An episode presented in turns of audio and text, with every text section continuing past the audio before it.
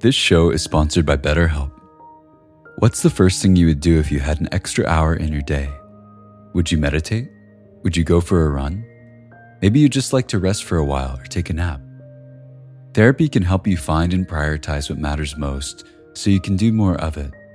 It's a great way to increase self awareness, develop coping skills, alter negative behaviors, and more. If you're thinking of starting therapy, give BetterHelp a try. It's entirely online and designed to be convenient, flexible, and suited to your schedule. Learn to make time for what makes you happy with BetterHelp. Visit betterhelp.com slash insighthour today to get 10% off your first month. That's betterhelp, H-E-L-P dot com slash insighthour.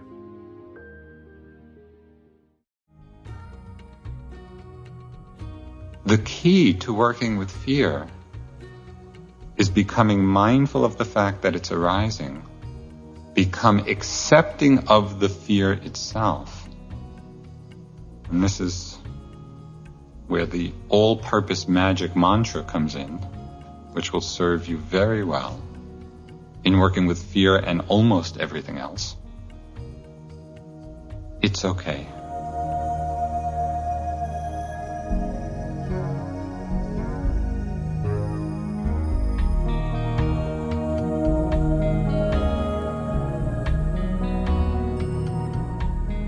Welcome to the Joseph Goldstein Insight Hour. This podcast is an expression of our shared interest in self discovery. Join Joseph as he shares his deep knowledge of the path of mindfulness. If you are interested in supporting this podcast, please go to BeHereNowNetwork.com slash Joseph.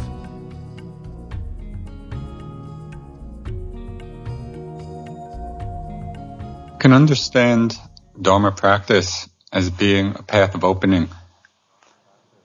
It's a path of opening to our bodies. We start usually with a sense of our bodies as being something very solid. And as the mind quiets, we begin to experience the body as particular sensations. And as we open even further, we experience the body as an energy flow an energy system. We begin to feel it as an unwinding of the knots and tensions. Path of Dharma practice is opening the sense doors. As our mind gets quieter, we begin to perceive through the senses with much greater clarity and vividness we open to a whole range of emotion, open to a much greater range and depth of feeling, both pleasant and unpleasant. Feelings of love or gratitude, or sadness or anger or rage or happiness, or calm or peace. Our Dharma practice is not a reaching out for experience but a settling back into an openness, into that mirror-like quality of the mind, the mirror-like wisdom of the mind. And in that wisdom, we begin to understand the essential emptiness, insubstantiality of all arising phenomena. It's an endless display of appearances like reflections in a mirror. A phrase that Munindraji, my first Dharma teacher, used very often and just is embedded in my brain as a kind of refrain. But over the years has, has been very helpful as a reminder of how things are. He would say over and over again, empty phenomena rolling on. That all of our experience, the mind and the body is empty phenomena rolling on. But there are some strongly conditioned patterns or tendencies in our mind, patterns that we identify with often and commonly, that seem to freeze our experience of this flow of phenomena. Something like a deer, a deer suddenly be, being frozen in the glare of a headlight. And in this freezing, we close down to this flow of experience. We're not open to it. And one of these conditioned patterns that, when not understood and when not seen clearly, works to freeze our mind in this way is the very deeply conditioned pattern of fear. Fear is an aspect of aversion. And over these last weeks, a lot has been said about our friend aversion. It arises in many different ways in response to things we don't like. Things that are unpleasant. So sometimes aversion takes the form of striking out at things in anger.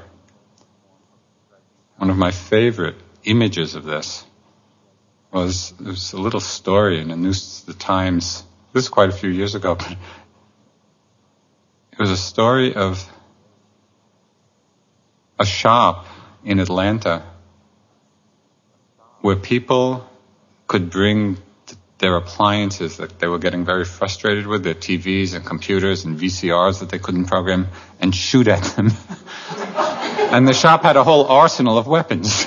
You know, and you could have your pick you know, submachine guns.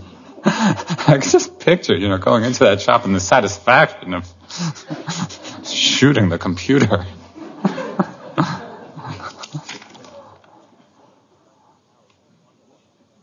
so anger, striking out, is one form of aversion. Another form of aversion is grieving for the loss of something or someone that's very close to us, that's dear to us. A third form of aversion is fear. When we contract and withdraw from the object that's unpleasant. So tonight I'd like to talk some about fear, about how it's conditioned in the mind, how we can work with it, the possibility of transforming it into wisdom, into freedom.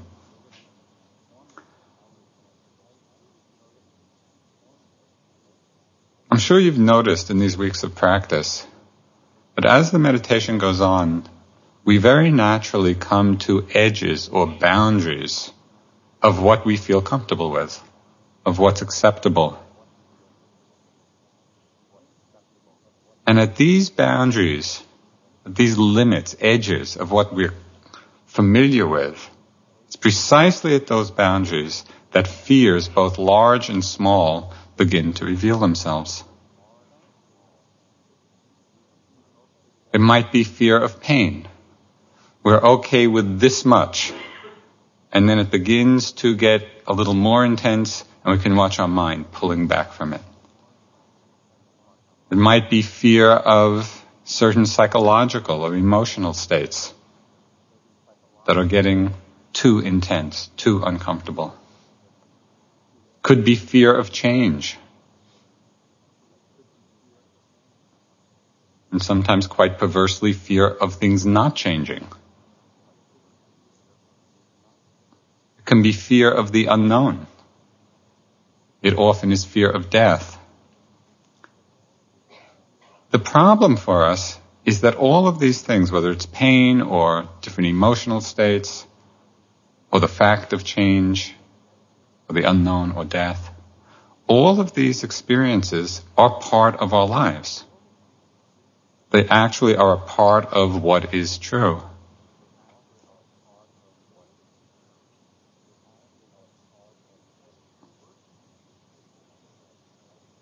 So working with fears at these edges becomes an indispensable part of our practice if we want to open up to the totality of what is true in our experience.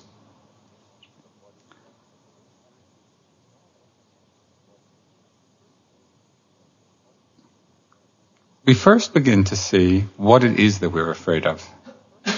That's our first investigation. We really take a look. Okay, where are the places in our experience that fears arise? For many people, I think for most of us, we can see it arise at different times in the experience of physical pain.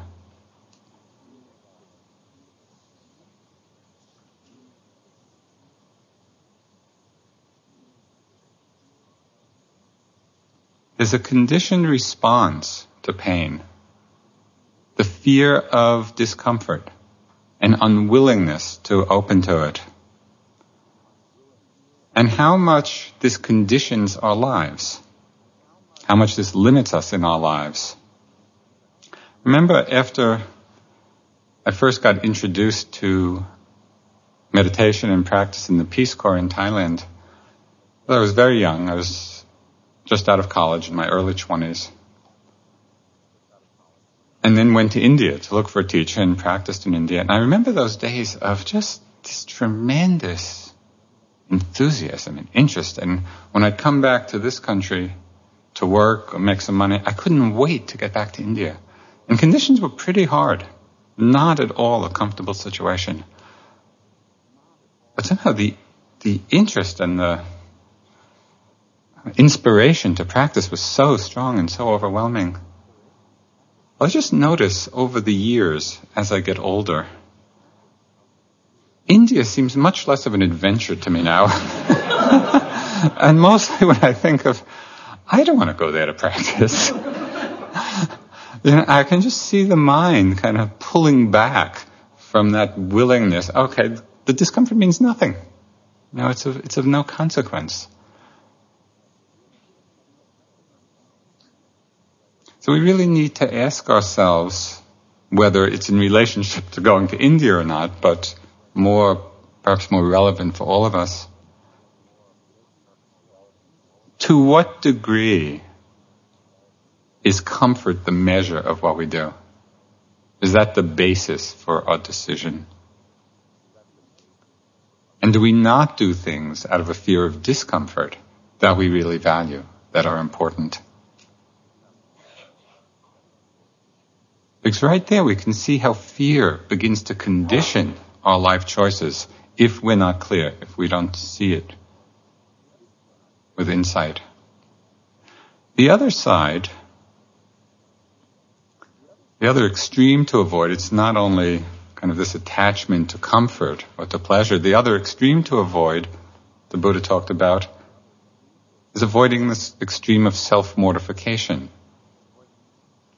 you know, in the India of the Buddha's time, there were many very intense ascetic practices. There was things called the bovine ascetic practice and the canine, where people thought that somehow by imitating the behavior of cows and dogs, that it would lead to enlightenment. And the descriptions are quite amazing. The degree to which uh, some people followed this. And the Buddha said, this is not going to lead to enlightenment. this most likely will lead to bovine and canine rebirth.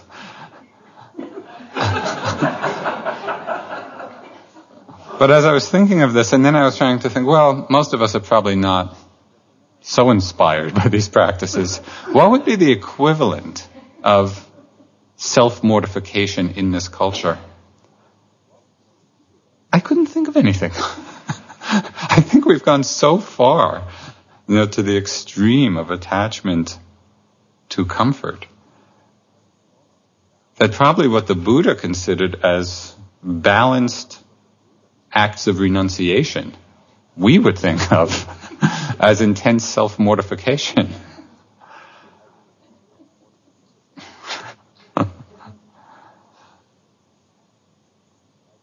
So how can we just look at this in our own practice now? How can we look at how the fear of pain or fear of discomfort is showing itself? We can look very simply at times of uh, simple shifts of posture. Know, when we shift our posture as a masking for pain, and it may not even be intense pain. It might even be a small discomfort and just the habit, not even with strong mindful intention, just the habit of moving away from it.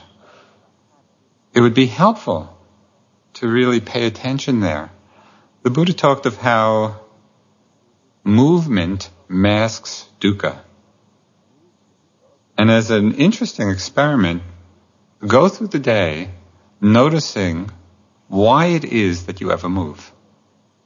What initiates movement?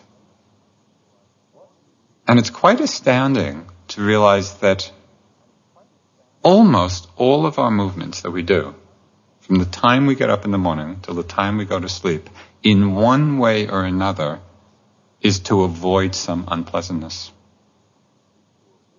To avoid an unpleasant feeling in the body, to avoid the feeling of hunger, to avoid some unpleasantness in the mind. So just to watch, not, not at all with judgment, really to watch with interest how often it's the fear of discomfort, the fear of pain, which keeps us moving.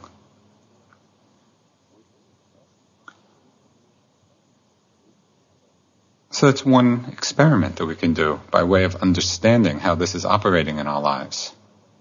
We can notice how our fear of discomfort or pain manifests, for example, in the sitting, when we this is beginning to arise in our practice and we feel the body contracting, contracting in response to pain.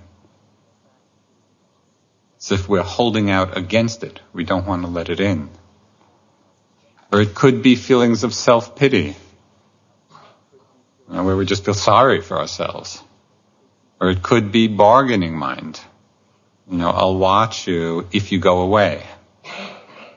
And that's really not opening to it. That's being with it with an agenda. Or we can notice fear of anticipated pain. You know, we're sitting and there's a little discomfort and really it's fine. It's not a problem. But then the mind starts thinking, well, in half an hour, what is this going to feel like? And it builds up a whole story in our minds, not, it's not what we're actually feeling in the moment. It builds up a whole story of what it will be like. And then we get afraid.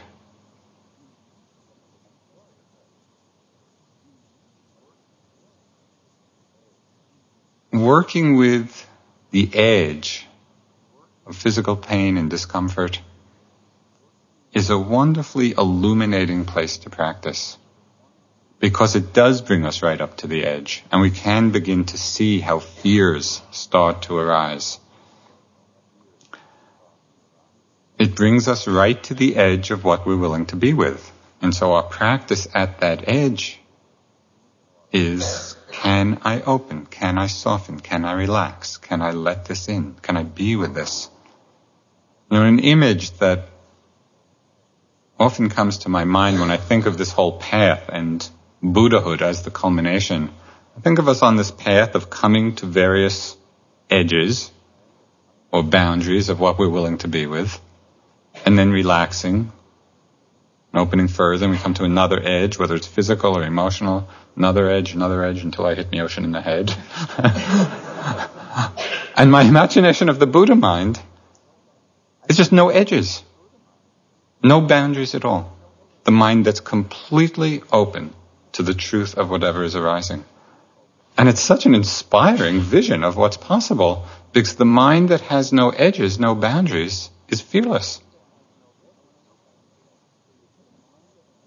And when I hold this image, it, it inspires me because I see that every time I'm playing at the edge, it's one more step on the path to Buddhahood on the path to awakening. So we can appreciate practicing in that place.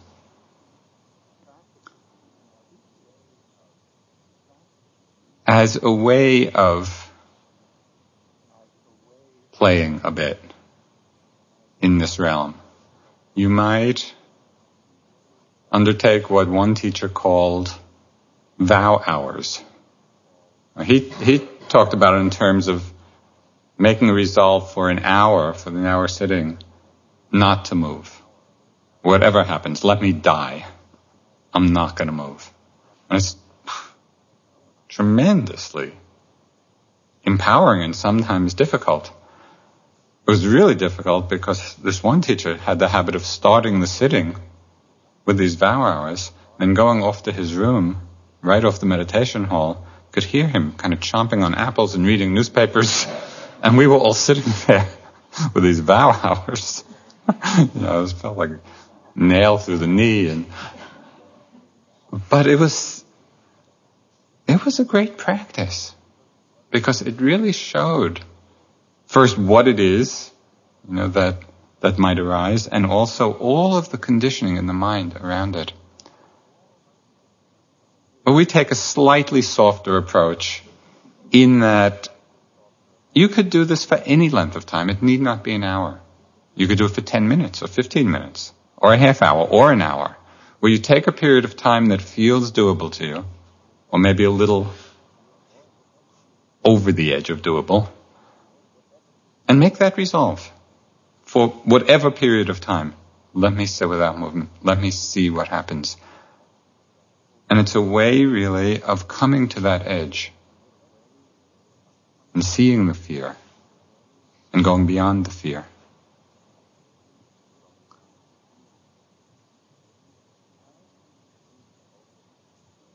As we begin to open to the painful or uncomfortable sensations in this way, we develop an insight into a very profound aspect of the teachings, and that is one meaning of the Pali word anatta, usually translated as selflessness, but it also means understanding that things are ungovernable. They're following their own laws. So we could sit down with the, re- the resolve, let there be no pain. It's not up to our wish. Things happen according to conditions. If the conditions are present, the phenomena will arise. And as we sit with this, going beyond the conditioned response of fear, we begin to appreciate the selflessness, the ungovernableness of what's happening. It's very important practice for illness and death. Because in times of severe illness, times when we're dying, it's not a question of just changing position and the pain goes away. Things will be following their own laws, ungovernable. How will we be with it? Will we have trained ourselves in a situation like this where the mind can relax back, can open? Or will we be caught in fear?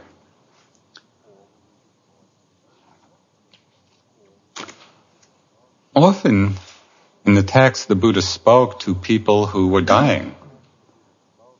And the, the refrain was, was that even though your body may be filled with pain or discomfort, you can keep your mind in a place of peace.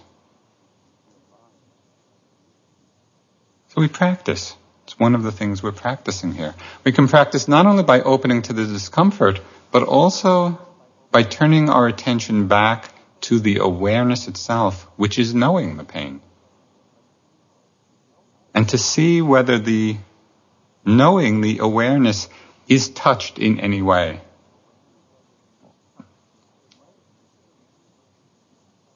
Does the particular reflection in the mirror condition the nature of the mirror in any way? It doesn't. The nature of the mirror stays the same. It doesn't matter what's reflected in it. In the same way, the nature of awareness, the nature of the mind, the nature of knowing remains untouched by whatever it is that's being known. Pleasant sensations, unpleasant sensations, like reflections in the mirror. So as we turn our attention back to the knowing, we begin to, to find this place of peace, this place of ease. Just want to read a little bit from the story of Anathapindika, who was uh, the chief lay disciple, one of the chief lay disciples of the Buddha, a very wealthy patron and very generous And as he was sick and dying, he sent a message, message to the Buddha and to Sariputta, the chief disciple, basically requesting a visit. And so this is, this is what Sariputta's, the conversation that Sariputta had with him, you know, in visiting him. And I like it because it sort of captures both the relative aspect of compassionate concern and the absolute perspective of liberating wisdom. So Sariputta comes to Anathapindika and he says, I hope you are getting well, householder. I hope you are comfortable. I hope your painful feelings are subsiding and not increasing. And that they're subsiding and not increasing is apparent to you. So he just goes and is making that personal connection. So Anathapindika answers, Venerable Sariputta, I am not getting well. I am not comfortable. My painful feelings are increasing, not subsiding. The increase and not their subsiding is apparent. Just as if a strong man was splitting my head open with a sharp sword, so too violent winds cut through my head. I am not getting well, just as if a strong man were tightening a tough leather strap around my head as a headband. So too there are violent pains in my head. I am not getting well. It goes on and on, describing, you know, the, the, the racking pains of his, of his dying process. So then Sariputta says, and this is, this is where the teachings are so direct and straightforward. He said, and a long, a long teaching here which I won't read uh, in its entirety, but he said, then householder, you should train yourself thus.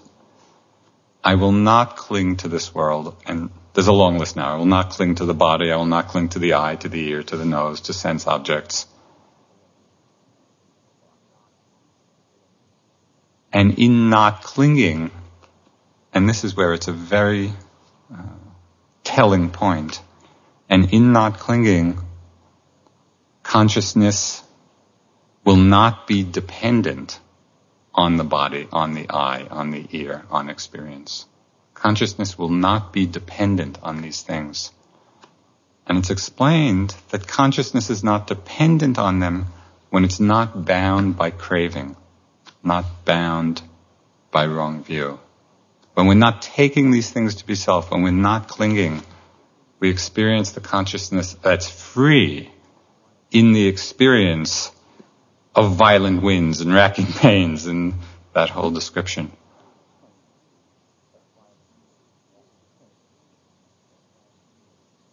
Is this clear? This possibility even in times of severe illness, of death, that it's possible to rest in a place of freedom. But it takes training, and so much of what we're doing here, in much less severe situation for most of us, how are we when there's the pain in the knee or the pain in the back?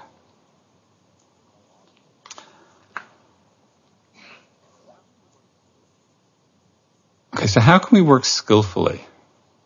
How can we work skillfully with discomfort? I think it's important first to distinguish different kinds of pain. Sometimes pain is a danger signal.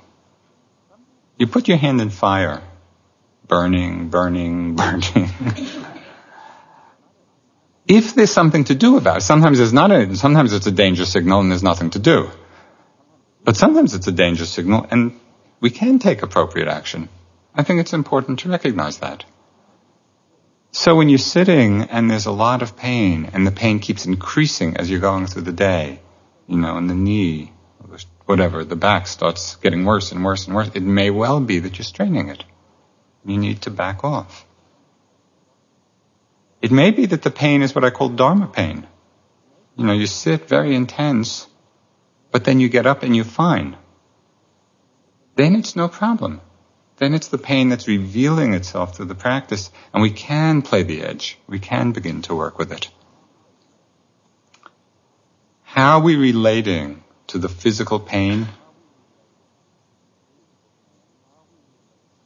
begins to reveal to us how we relate to other unpleasant situations in our lives. Because it shows us the pattern of how we relate to that which is disagreeable or unpleasant. Do we tighten? Do we contract? Do we defend against it? Can we practice being open, relaxing, letting it in?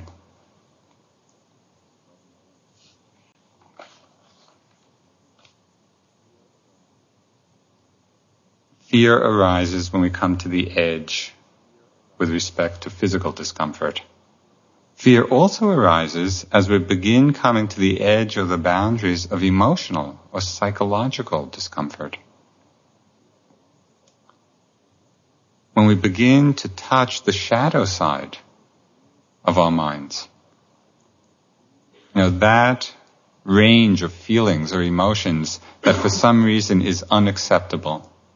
We don't often even recognize it.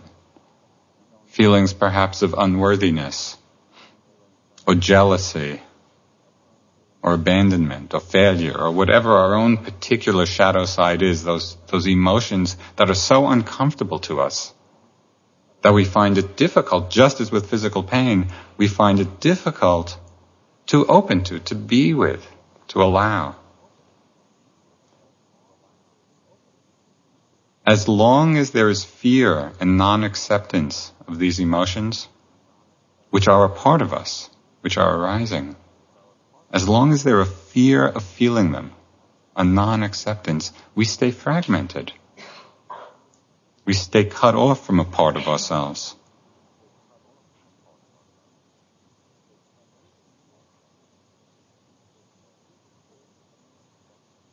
And through this great inner pressure to keep certain feelings away, we create a persona an image that we present to the world, to ourselves. It's as if we're looking for validation in other people's eyes, in how other people see us. I saw this very clearly on my early retreats with U Pandita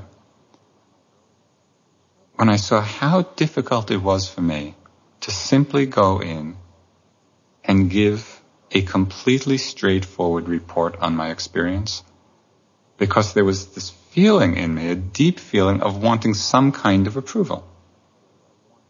I wanted to say things in such a way which hopefully was somewhat connected to the truth, but to present it in a way, you know, that he would approve. Of course, this was all misguided. Because my reference point was what I thought would be acceptable. Instead of the reference point being, simply say how it is. But as my practice went on, I became more and more comfortable with a wider range of experience.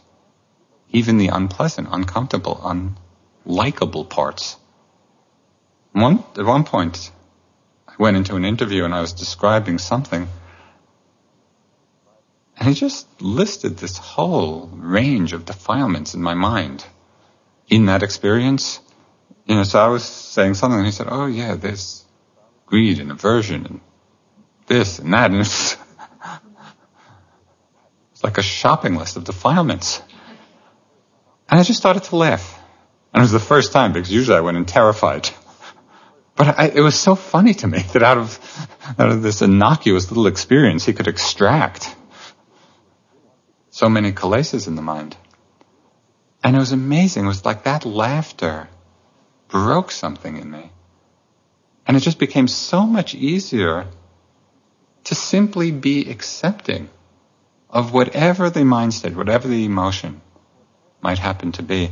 I got to a point, much more so, of actually taking delight in seeing the defilements in the mind because I would rather see them than not see them. Where the interest in seeing what was true far outweighed trying to cover something up. And so this is, this is part of our coming to the edge of what we're willing to be with and saying, yes, I can open to this. I can be with it, even when it's unpleasant, even when there are difficult emotions.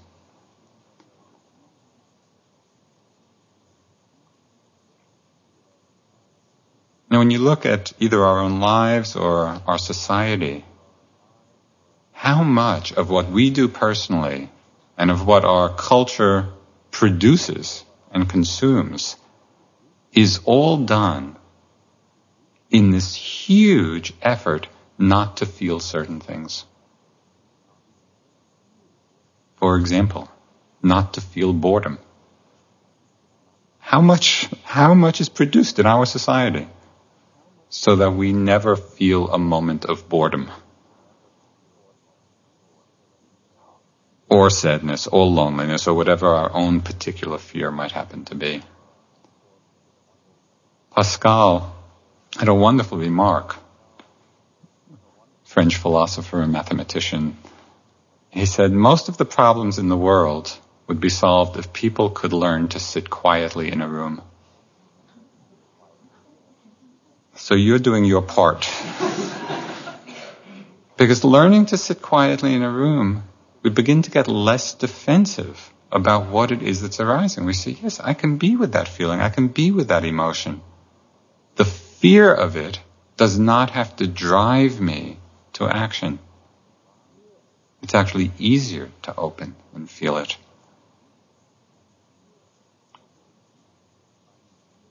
One image which is timely for this season of the year as a way of working with the painful emotions, you know, that we might not be, not being allowing ourselves to feel or to open to. Sometimes I think of these strong emotions of, it might be anger or rage or unworthiness, whatever, whatever it is. Think of it as, think of each of these emotions as kids in Halloween costumes. You know, so the kid comes to the door as a ghost or a pirate or when you open the door, do you get frightened? No, that's, that's just a little kid in a costume. Well, all of these emotions that are creating such big stories in our minds are essentially empty, transparent, insubstantial, but we give them a tremendous amount of power. But if you think of them as just coming, it's, the angry ghost, or it's the murderous pirate or whatever. See it as a kid in Halloween costume and see how your relationship to it changes. Oh, it's okay. Come on in.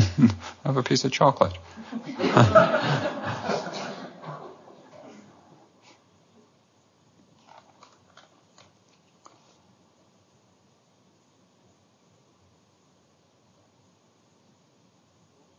as we begin to open more to the unpleasant emotion, just as we open to the unpleasant physical sensation or to the difficult psychological states, as we can relax and open and let down that wall of fear, fearful response, we begin to deeply see the transparency and the insubstantiality of these phenomena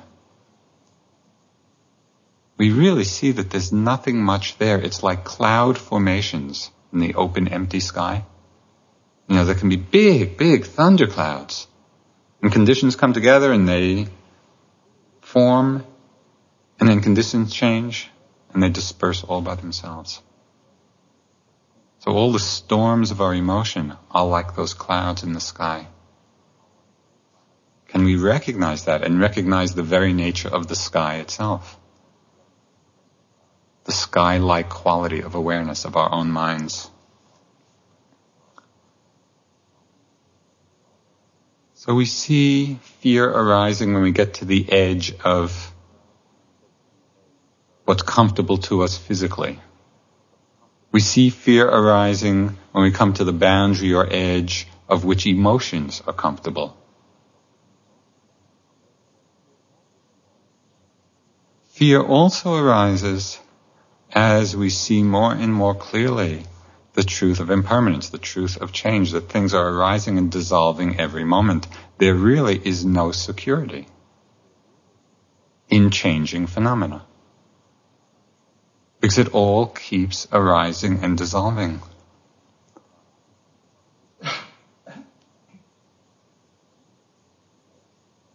It's interesting to notice as you pay attention to this flow of change all the strategies our minds have for not opening to that, for not simply allowing the flow of change to happen, but trying to fix or hold or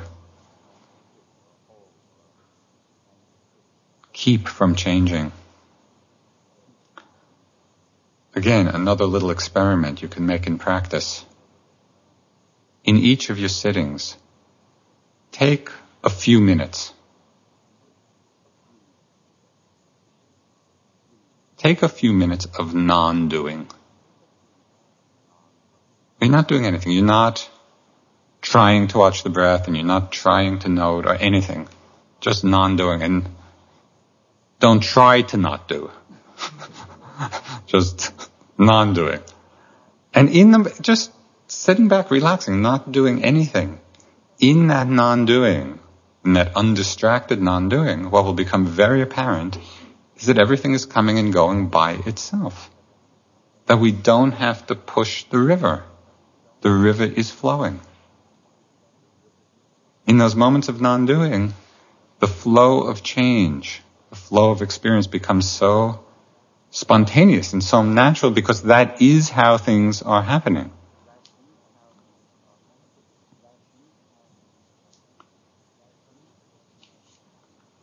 Sometimes, you know, we speak in Vipassana circles and Buddhist circles of letting things go. Just let it go. But I think that phrase can be a little misleading because letting it go almost implies doing something to let it go. And really in this space of non-doing, maybe a better phrase would be just let it flow. It's flowing by itself. It's arising and passing by itself. Let it follow its own nature. As I said earlier in the talk, sometimes we have this perverse fear, not only of things changing and the constant disappearing of experiences and circumstances and people, but we can also have this fear of things not changing. You know, we're in some uncomfortable space. We're in some painful situation. And we just get this notion this is going to last forever and we become afraid of that. The whole universe changes, but not this. You know, we become fixated and it can condition a lot of fear. This fear of impermanence taken to a deeper emotional and psychological level often manifests as fear of death. The big change on one level.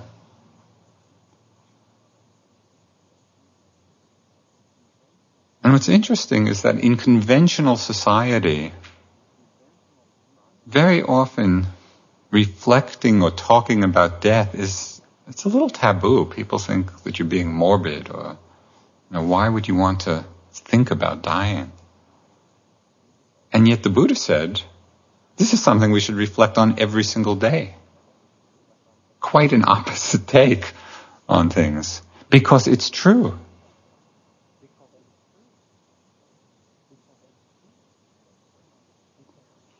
I came across something which I not seen for quite a while, for many years.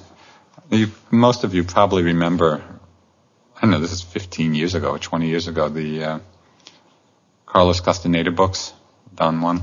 So this, I just, I happened to, to come up with this, uh, so I was looking through some of these notes. He had a wonderful piece on the power of reflection, reflecting on death. So this is Carlos talking about Don Juan.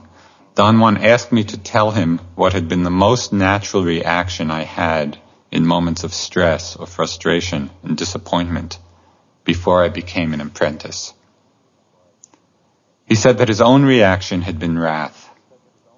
I told him that mine had been self-pity nor the conditioned reaction to times of difficulty. So Don Juan says, although you were not aware of it, you had to work your head off to make that feeling a natural one. By now there is no way for you to recollect the immense effort that you needed to establish self-pity as a feature of your island. Self-pity bore witness to everything you did. It was just at your fingertips, ready to advise you. Death is considered by a warrior to be a more amenable advisor, which can also be brought to bear witness on everything one does, just like self-pity or wrath. Obviously, after an untold struggle, you had learned to feel sorry for yourself. But you can also learn in the same way to feel your impending end. And thus you can learn to have the idea of your death at your fingertips. As an advisor, self-pity is nothing in comparison to death. Focus your attention on the link between you and your death without remorse or sadness or worrying. Focus your attention on the fact that you don't have time and let your acts flow accordingly. Let each of your acts be your last battle on earth. Acts have power, especially when the person acting knows that these acts are his last battle. There's a strange consuming happiness in acting with the full knowledge that whatever one is doing may very well be one's last act on earth.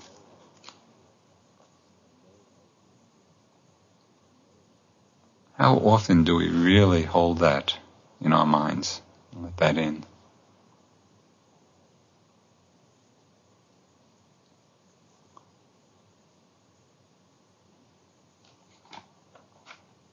The Buddha talked of what it is that conditions fear of death. Now, why is it so deep? And who is it that fears it? And as with so many of the teachings, you know, after he lays it out, it seems so obvious. It seems like so much common sense. And yet we often don't take the time to really have thought it through carefully. And so he said, those people who fear death are those who are attached, extremely attached to pleasures of the senses. Well, it's obvious. if we're attached to pleasures of the senses, death will be fearful. He said people who are very attached to the body will fear death. People who have not done many good or wholesome acts in their lives will fear death. And those people who have not come to some understanding of the Dharma, of the truth of our lives, and likewise, he said, the Buddha went on, those people who will not have fear of death are those who are not overly attached to pleasures of the senses, who are not overly attached to the body, who have done many good and wholesome acts, and who have really understood in a deep and transforming way the Dharma.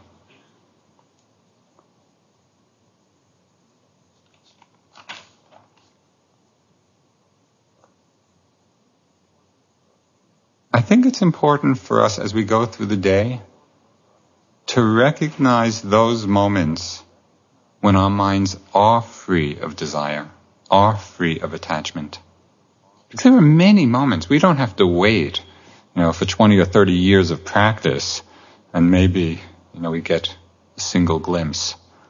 There are moments through the day when our minds are open, are at rest, are not grasping, are not clinging, to the degree that we can recognize that as it happens, it's what Buddhadasa, the great Thai monk of the last century, he called it temporary nibbana. It's like he defined nibbana as the cooled out mind. So it's when our mind is cooled from the from the fire of wanting, of clinging, of grasping. And why it's important to learn to recognize those many moments during the day is because we then have the direct experience in those moments of the absence of fear. We say, yes, I know what this is like by paying attention. And the more we recognize it, the easier access we have to that space. To that space of openness to that space of non-grasping, not wanting, not attaching. Because all of those things are the condition for fear. So we've talked of the different things we might be afraid of in our lives where fear arises. Fear of physical pain, fear of emo- strong, unpleasant, difficult emotions, fear of change, of impermanence, or of things not changing, fear of death. So the question is, how do we work now with fear when it does arise? Because it will. We will come to the boundaries, the edges of what we're comfortable with. Fear will arise. How do we work with it skillfully? How can we transform it into wisdom?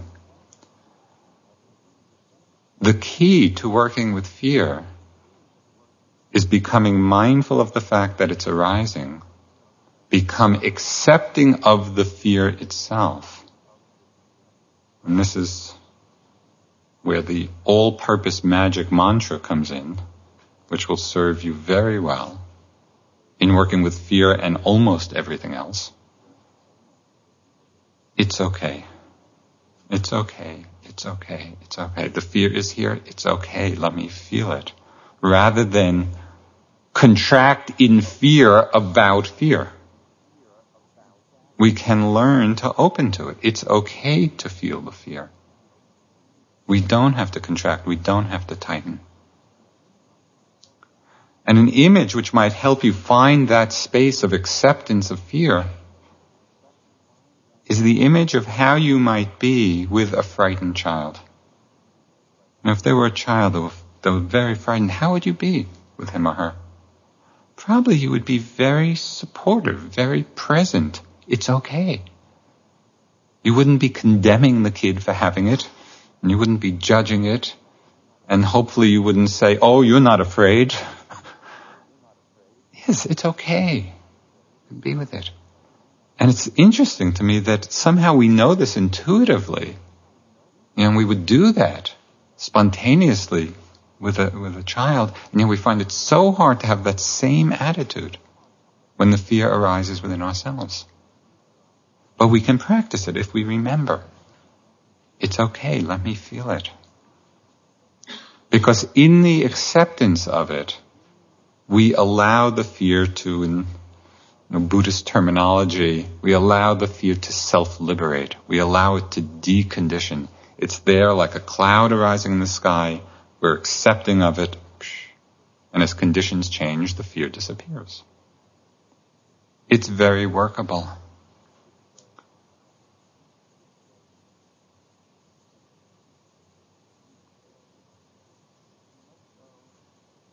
Can let go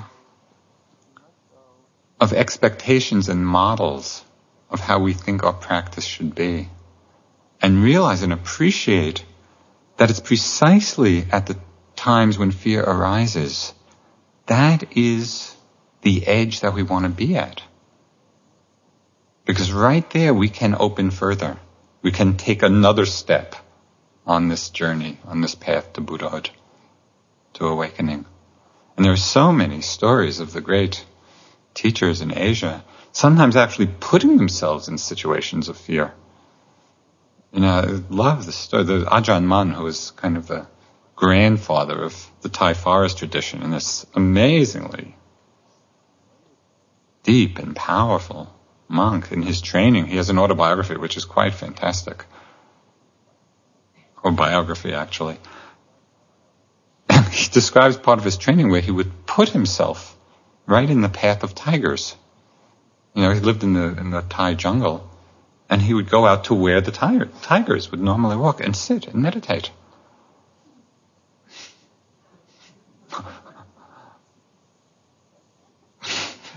That's something. I mean, these are tigers. you know, they eat people. but he was so determined to really confront the force of fear within himself. And as so many of these stories go, he and many of his disciples who's, he taught this as a method. they were always untouched. And, you know, some some great power of Dharma protection. But it was just an inspiring, at least an image, if not something to actually do.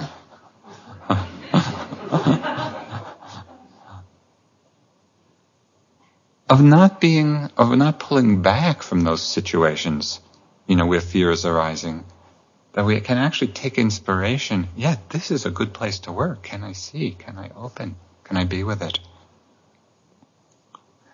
At these times, great courage is needed. And courage here is not an absence of fear. Courage does not mean absence of fear. It means an acceptance of fear. We can be with a very difficult situation and fear can be arising and the courage is that willingness, okay, the fear is here, let me accept the fear, let me stay here with what's happening. Well, this is where great energy comes in our practice.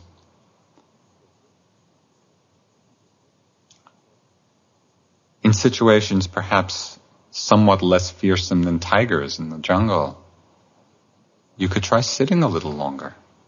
What would that be like? Sleeping a little less. You know, take a, a, a vow sitting for however long, even if it's 15 minutes or half an hour. I won't move. You know, it's like pushing the edge, seeing what happens. But courage is also needed to understand when things are too much, when we have to retreat a little bit to find our balance, because at times the suffering is too overwhelming. Or it's coming too fast and we don't have the power, we don't have the strength. And so we also need to understand, yes, this is the time to pull back. We need to have courage on both sides. So we accept the fear. It's okay. We work with it.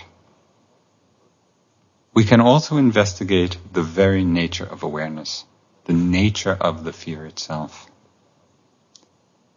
Seeing it as just another empty cloud formation in this open sky of awareness. Not building a whole persona through identification with the fear of, oh, now I'm such a fearful person and it's going to take 30 years of therapy to unwind all the conditioning. And we just build a whole story. We see right through that into the empty nature of the feeling itself. One point, I was going through a lot of fear in my practice and I was going on and on and on. I was teaching with Sharon uh, Salzberg at the time. And at one point she turned to me and she said, it's just a mind state. You know, and it's something I, of course, have said a thousand times to people. But sometimes you hear something and it's, it's the right moment to hear it. Oh yeah, this whole big story I had been telling myself about what kind of person I was. It's just a mind state. Not any different than a sound or a sensation. The Dalai Lama had wonderful words, as always, to say about working with fear. Somebody asked him, how can one work with deep fears? He said, if you have some fear of pain or suffering,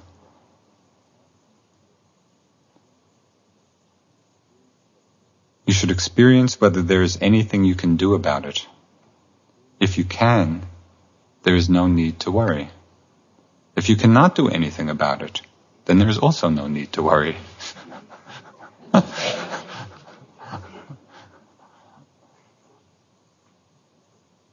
no need to worry. Just to be with it. But the last piece I'll just mention tonight briefly in working with fear. There's acceptance of it. There's actually using it, being at that edge, taking the energy from that kind of practice, looking into its empty nature, its insubstantial nature, and understanding that both metta, loving kindness, and trust are the antidotes to fear. And in fact, the Buddha taught the Metta Sutta. He first taught loving kindness to a group of monks who were living in a forest filled with fear coming from being in the forest. And he told them to practice metta, to practice loving kindness, because when we genuinely tap in to that place of goodwill, of friendliness, when we are genuinely coming from that place, fear dissolves. I'll close with a short haiku poem, which is very appropriate uh, to this fall season,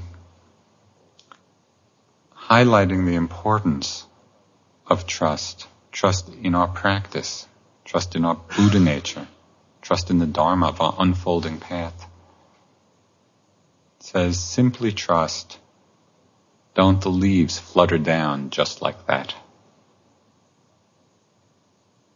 It's such a wonderful image. You don't see the leaves grabbing onto the tree. The wind blows and the leaves flutter down just like that. Can we be with our own unfolding experience in just that way? Let's sit for a couple of minutes.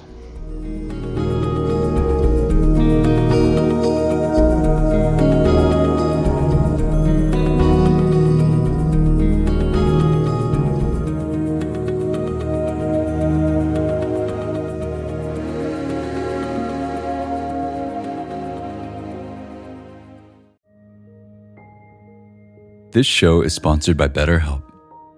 What's the first thing you would do if you had an extra hour in your day? Would you meditate? Would you go for a run? Maybe you'd just like to rest for a while or take a nap. Therapy can help you find and prioritize what matters most so you can do more of it. It's a great way to increase self awareness, develop coping skills, alter negative behaviors, and more. If you're thinking of starting therapy, give BetterHelp a try. It's entirely online and designed to be convenient, flexible, and suited to your schedule. Learn to make time for what makes you happy with BetterHelp. Visit betterhelp.com slash insighthour today to get 10% off your first month. That's betterhelp, H-E-L-P dot com slash insighthour.